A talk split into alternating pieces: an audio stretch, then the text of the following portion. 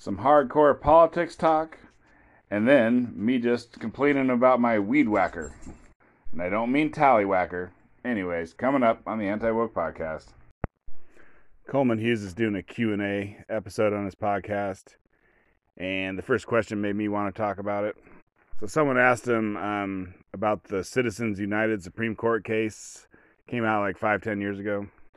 And I think the ruling was that citizens have free speech just like people do, and that money is a form of speech. So, therefore, corporations can use their money to speak. And what does that mean? That means to buy politicians. And so, this ruling's a little bit of a boogeyman for people on the left. They think that, you know, like they're right, they're good people, Republicans are wrong, and Republicans are evil. And the reason why is because the Citizens United allows corporations to buy them and turn them into evil people. And I'll tell you what, until, I don't know, almost until Citizens United, that's what I believed. Before Citizens United, I believed that corporations bought politicians and turned them into evil people. Didn't necessarily have to be Republicans, but yeah, actually, I would have said Republicans and not Democrats. But I wanted to talk about this because I thought of a fun little analogy. So, the Citizens United ruling, I think, I think the Supreme Court, right? It was, it was the conservatives did it, and um, I think they had ill intentions, whatever. They I think, you know, I think their intentions were fuck you American people. We're on the side of rich people. Would you be surprised how often the, even the liberals make rulings like that? But this was the opposite of closing the barn door after the cow got away. What the Supreme Court did was they opened the barn door, and the cow's like, I'm staying in the barn. And the reason why politics has changed you know, it started with Obama and kind of got going slowly, and then with Trump, it got going even faster. But now what happens is the money comes from small donors, you know, ordinary people. I think it's the internet. Like, I believe, don't quote me on this, but I believe Ron DeSantis, he wants to be president. He's a Republican. Um, I think he doesn't even take money from corporations because he just gets so freaking much money from individual people. He doesn't need it. And then, you know, it's a bad look to get all your money from corporations and other rich people, billionaires, whatever. So Obama started it. Basically, Obama took his money from corporations and from individual people. So that was that was the start of stuff. And then Trump was like, you know, everyone who uh, everyone on the what Republican primaries trying to defeat Trump, like I don't know, Jeb Bush, whatever happened to that guy, but Marco Rubio, etc. Those uh, those guys were all bought, sold, and paid for by corporations and then Donald Trump came in there, and corporations weren't like, "Yeah, give Donald Trump a bunch of money. We want, we want him." Like, no, he had no, he had no cor- corporate money behind him to start with. I mean, you know, after you win, after you become president, everyone tries to buy you. But anyways, initially he wasn't getting corporate money, and uh, so basically it was the individual people who, you know, however however many of those there were, those are the people that supported Trump. They gave him however much money he got, and then he ended up being elected.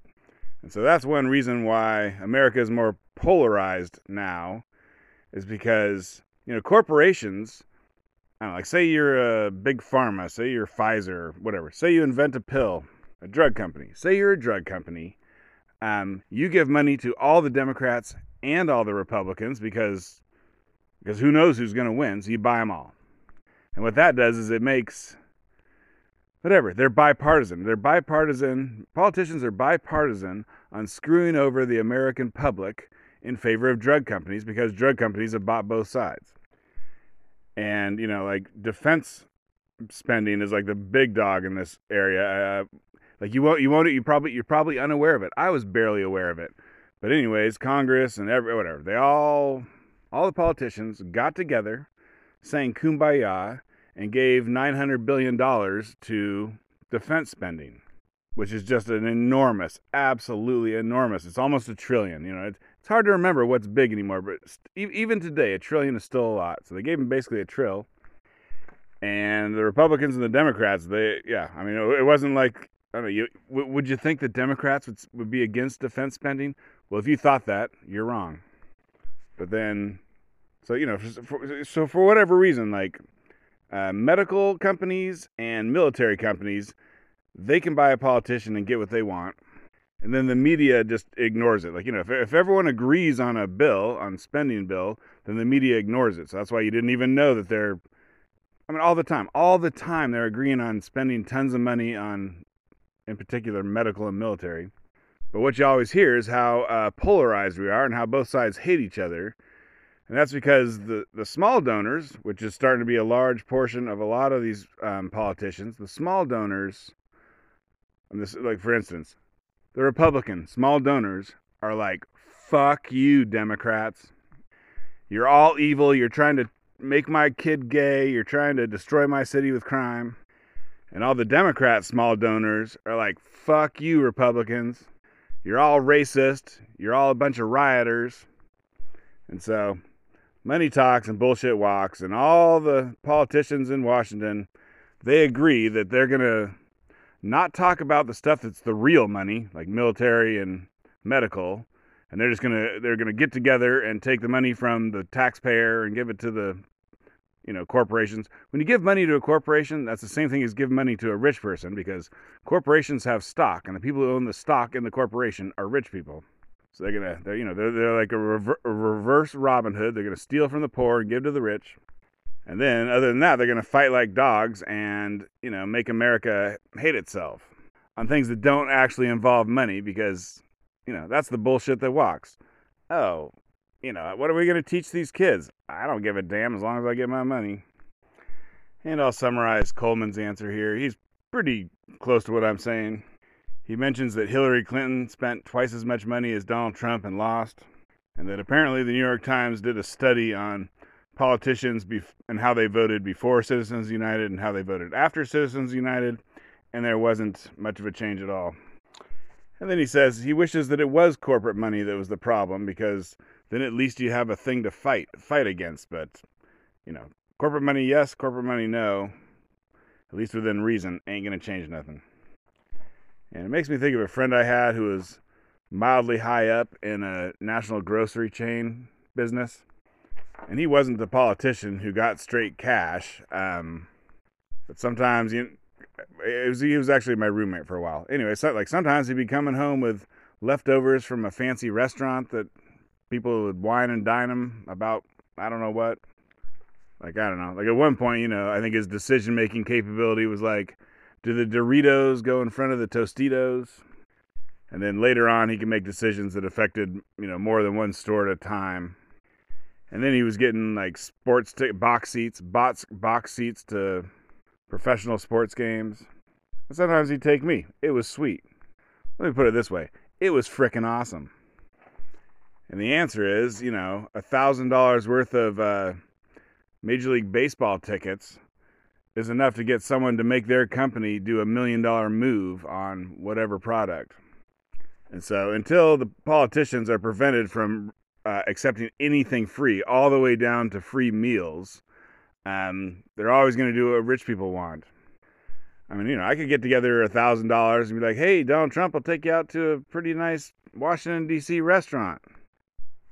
You know, and then, but anyway, someone richer than me is going to be like, uh, "You and your entire staff, a thousand people, will take you to a fancy restaurant, and then we'll, you know, and then we'll rent a yacht afterwards for a giant party if you want to go. You're probably too busy, but your staff can go.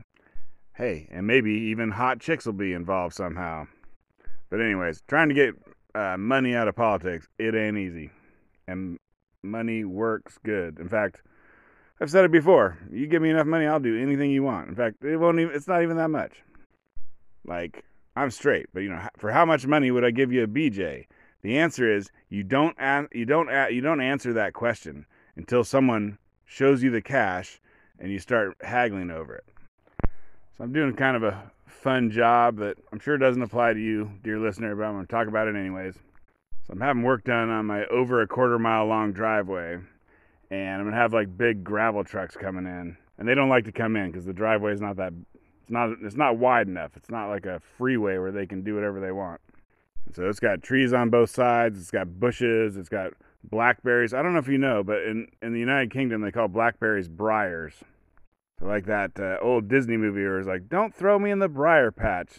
talking about what I call blackberries, which is like a kind of a bushy thing that has thorns all over the damn place.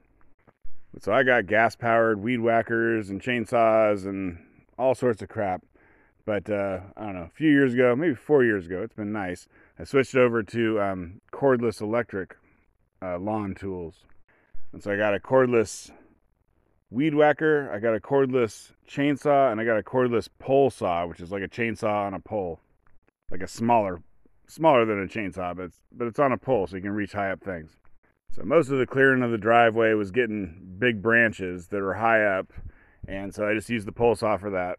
And I should say, I don't know what, I don't know where they, I think they changed the name depending where where you are. Uh, so you got weed whacker, weed eater, or string trimmer. Those are all terms for the same thing. So you could use the pole saw to get the big branches and the trees and whatever and get off the chainsaw if you had to do that. And then you could use the string trimmer and you could get the um, the low stuff, kind of the grass that the mower can't get, or small bushes. Well, anyways, the answer is the weed whacker does not work good on small bushes, and so I went looking on Amazon to find something better. In fact, I, ha- I had like uh, like saw blades, like saw blades you can put on your weed whacker. They don't work on small bushes. And like you can cut the bush at the base, but if you got like a bunch of leafy stuff at the ends of the bush that you want to cut, saw blade doesn't work. It just it pushes it away instead of cutting it. And so you can go find the same thing I bought off of Amazon if you type in the words like uh, weed whacker, string trimmer, weed eater, and brush hog. Get the word brush in there. And I'm not saying type in all those words, just type in a combina- uh, various combinations of those until you find it. But so I got this thing that goes on my string trimmer, and what it is is it has a couple chainsaw chains attached to a string trimmer trimmer head, and it works like crazy. Like you know, I, I I put it on there just to see if it would work, and I just started attacking a giant bush, like a bush that I want. to uh, I'm not cutting it down at the base. I'm like trying to shave the bush back. Like that's the difference. If you want to cut something off at the base, you get your chainsaw. But if you just want to shave it back, you know, what do you do? And the answer is you get this thing that kind of spins around chainsaw chains on a string trimmer head. And the first thing that happens is it just it, it cuts through stuff like nobody's business and it throws um, pieces of sticks right in your eyes. And so like before I bought this, I watched a YouTube video review of it and he's like, this thing is unsafe. This thing is dangerous. I would never ever use this thing. And then he like the rest of the video is like him cutting stuff down for like 10 minutes and he was fine. But um, it definitely does throw stuff around. So you got to wear safety goggles. I mean, I don't know. Like normally I just wear my, uh, you know, I got bad eyesight. Normally I wear glasses and that will protect you from most stuff. But on this thing, I put on something over my glasses. So this is legal advice. Uh, put something over your glasses, even if you got glasses. And so I just went and did my super long driveway, and even though with the pole saw I cut down all the real big stuff, um, that left a lot of little stuff that it didn't really matter, but it's an eyesore. So it just it, it makes it look so nice to now come back and get all the little stuff. The big stuff is gone, the little stuff is gone. Now it looks beautiful. And I will say, so you know, if I'm sure no one is listening to me is gonna go buy one, but if you do go buy one, you'll see like Amazon, it gets it's almost all five stars because people love it and then the left, the rest of that is it's one star reviews because it doesn't fit on their weed whacker. And so it's 10 millimeter threads, 1.25 millimeter thread pitch, which comes out to 20 threads per inch, and it's reverse threads. I mean, whatever. That's just a bunch of mumbo jumbo, but I spent a long time figuring out how to even check your threads and blah blah before I bought it because I didn't want to have to return it. So there you go. That's what I learned. I want to mention the physics of weed whacker strings. The Smarter Everyday YouTube channel got a high speed camera to look at them and made a video. And, you know, what breaks the strings? Well, like say you, uh, you know, you're, you're, you're weed whacking some grass and you come up against a fence. And so now your plastic string is hitting a piece of metal fencing. In fact, but that, that's not what breaks it. Not yet what happens is when the string hits some metal or something that it can't cut through, it wraps around that piece that piece of metal, and then it gets you know the the the the head keeps going. So now that pulls it off of the piece of metal. So it wraps around the piece of metal, and then it gets yanked, and it unwraps it from being around the piece of metal.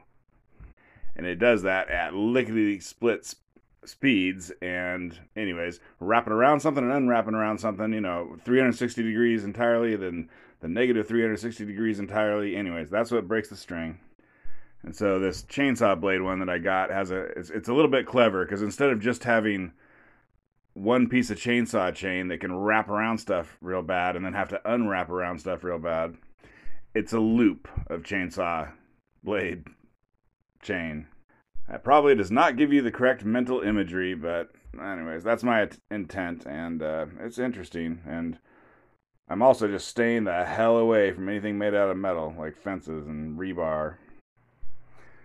Twitter handle at Anti Woke Podcast, and thanks for listening.